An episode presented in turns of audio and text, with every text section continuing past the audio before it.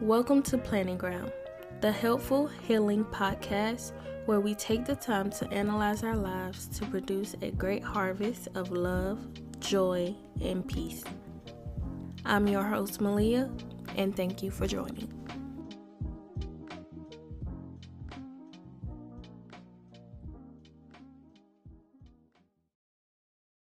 Today, we will be starting a new series titled She's Becoming, which focus on women looking inward for the things we tend to look outward for. This first episode is titled She's Becoming Everything She's Searching For. In this episode today, the goal is to create a balance between dependency and ownership, expectation and reality desire, deserving, and desperation, and have a clear understanding of the power of choice. The things we experience as women today are in the Bible. For instance, some women believe if I have a baby with him, he'll love me. Well, Leah thought the same thing. She had six sons by Jacob, and he still loved Rachel more. It wasn't until she had Judah and chose to praise the Lord instead of focus on pleasing men.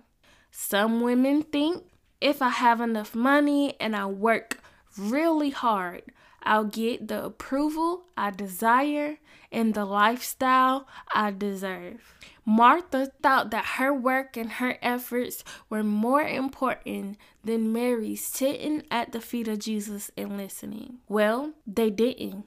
So, if her works could not please Jesus, why do you think that your works will please man?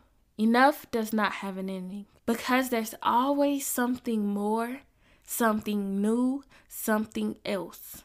The true question is Are you okay with yourself? If you fail, will you be fine? Or will you crumble and end up in destruction?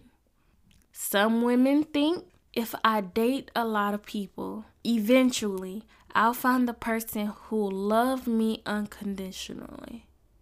The Samaritan woman in the Bible thought the same thing. She had five husbands. The man she was with at that moment was not her husband. And Jesus told her that he could provide her with something that would never make her thirst again. This thirst he was talking about was not water, it was to fill the emptiness within her heart that led her to continually seek broken relationships. What are you looking for that no man can provide you? Are you even really prepared for what you're asking for?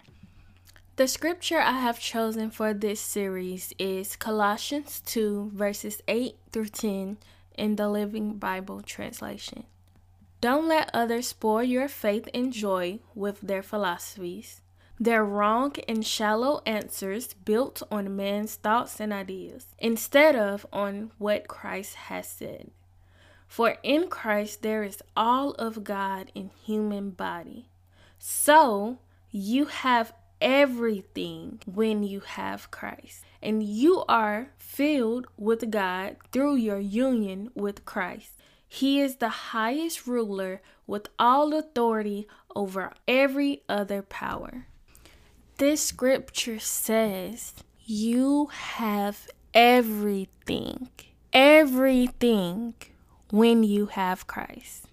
In order to experience this completeness in Christ, you first have to modify your expectations to equal reality. So, what you trying to say, Malia? I shouldn't expect nothing. All expectations are bad. No.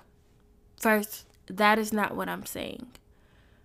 What I'm saying is we need to analyze what we have been told about how we should expect to grow and develop and receive in this life. First, let's talk about the lies that we were told as children.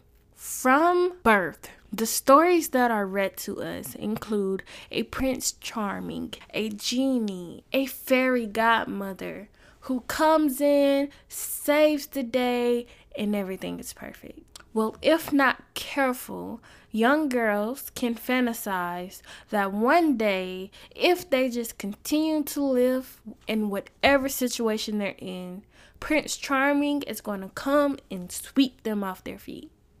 Well, to be honest, sis, most people don't have that experience. There's no such thing as a fairy godmother, and nine times out of ten, the man you end up with is not going to come and sweep you off your feet. Other women grow up in a childhood of marriage is the answer. You don't have to work hard, you don't have to pursue education, you don't have to do anything but find a man. That's a bad place to be because you can be lonely, you can be hurt, you can be broken, and believe that a man or marriage will heal all of those wounds when, in all honesty, they could amplify them. And you could reach this goal of marriage to have this sense of completeness and still be lonely still be broken, still be wounded. It's good to hope, it's good to dream, but don't get stuck in the clouds because that's a long way to fall if you have nothing or no one to fall on. Let's talk about dependency versus ownership. If you depend on humans to heal your brokenness, you will end up more broken than where you started off. Why is that, you say? Humans are naturally programmed for selfishness. Our first instinct is thinking about self. We're not consumed with you. We're not consumed with our parents. Some people aren't even consumed with their children. They are consumed with what you can provide for them, how you can be a benefit or asset to them, and what makes them happy. There aren't a lot of people who are willing to just take you into their arms and fix you because they're looking for someone, men included, to take them into their arms and fix them. We're always looking for someone else to give us the easy way out because ownership equals responsibility. With responsibility, it's hard to make excuses. You can make them, but it's hard because once you take ownership for your life, for your happiness, for your love, for your joy, from your peace, excuses are deadly. And you know that, you feel it. So it takes hard work. So a lot of people become dependent because they don't want to go through the hard work. But the Bible says you will reap what you sow. If you sow laziness, you'll reap laziness. Now it's important to discuss the three D's desire, deserving, and desperation. All of these focus on where is your mindset? Where's your focus? What are your motives? Godly desires are good. But if you feel like you deserve your desires, you're at the edge of making a bad decision. You don't deserve anything because you're a good person, because you're a hard worker, because, because, because you still don't deserve. The only thing we deserve is death. Because of our sins and our offenses against God and man. So desires are good. Thinking you deserve something is not. In desperation, if you allow your desires to go without boundaries, you will become desperate which will lead to depression because desperation always makes things seem too slow, makes you compare yourself to people in the world who are receiving the things you want, and it also makes you dependent. You are willing to sacrifice all of the things you have gained because now this desire you have has become a consuming mind battle. So, where's your mindset? What are your motives? Why do you think because you exist, you deserve something? The Bible says in Philippians 4:19 that God can supply you with all you need, but you have to have his mindset. You have to think like he does. Your desire and will has to be aligned with his.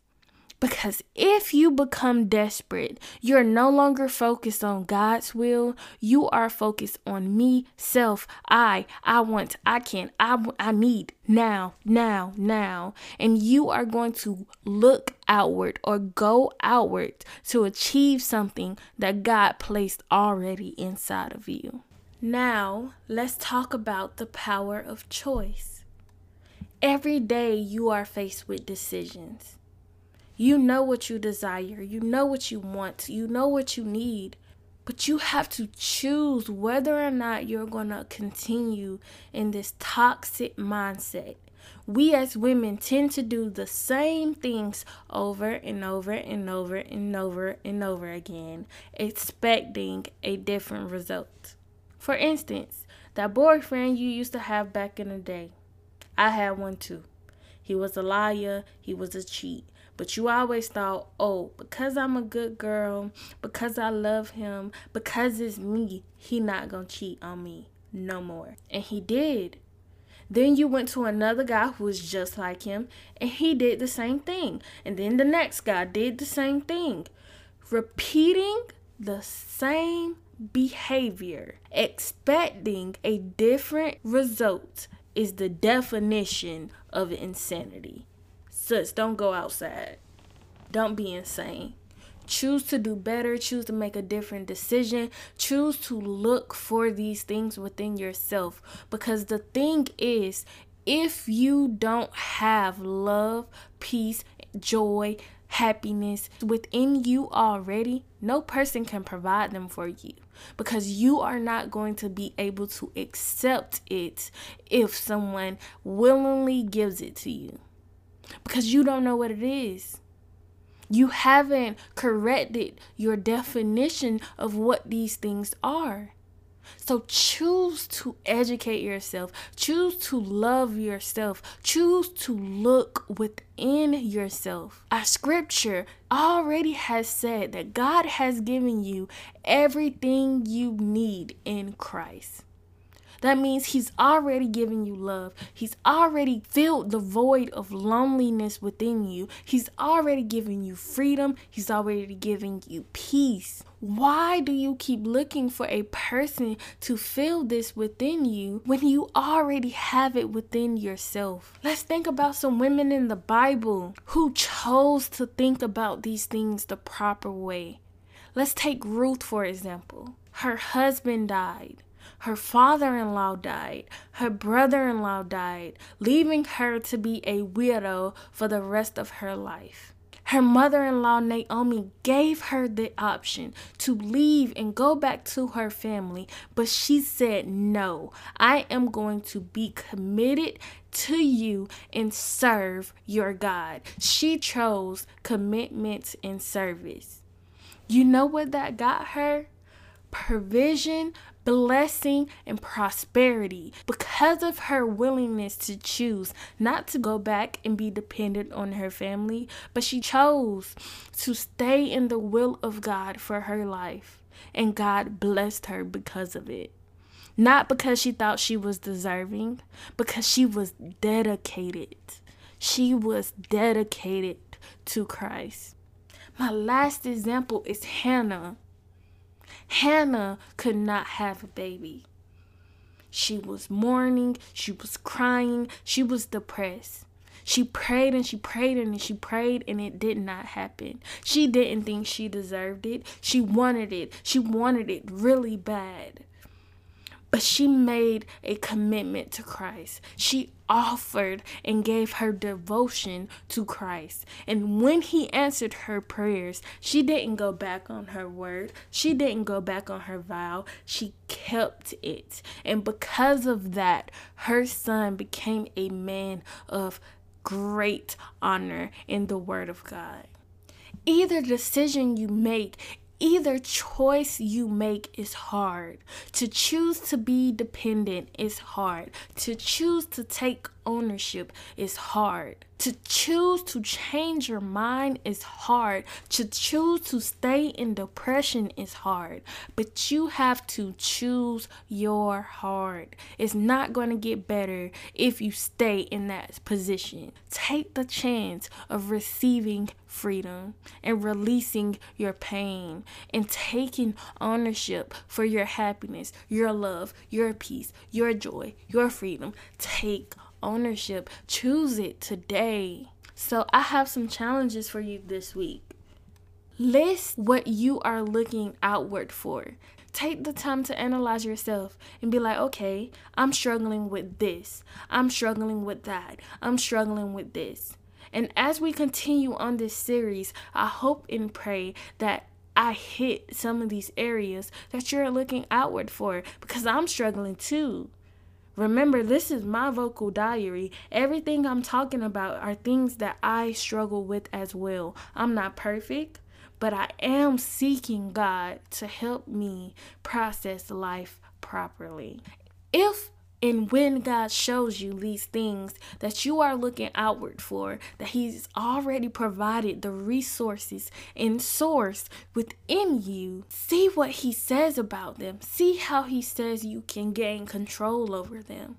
And the biggest thing I need you to do is to tune into next week because I am going to give you scriptures. We're going to talk about how to seek happiness, how to seek peace, how to seek love, how to seek joy, how to seek courage within yourself to become the woman, the person God has created you to be.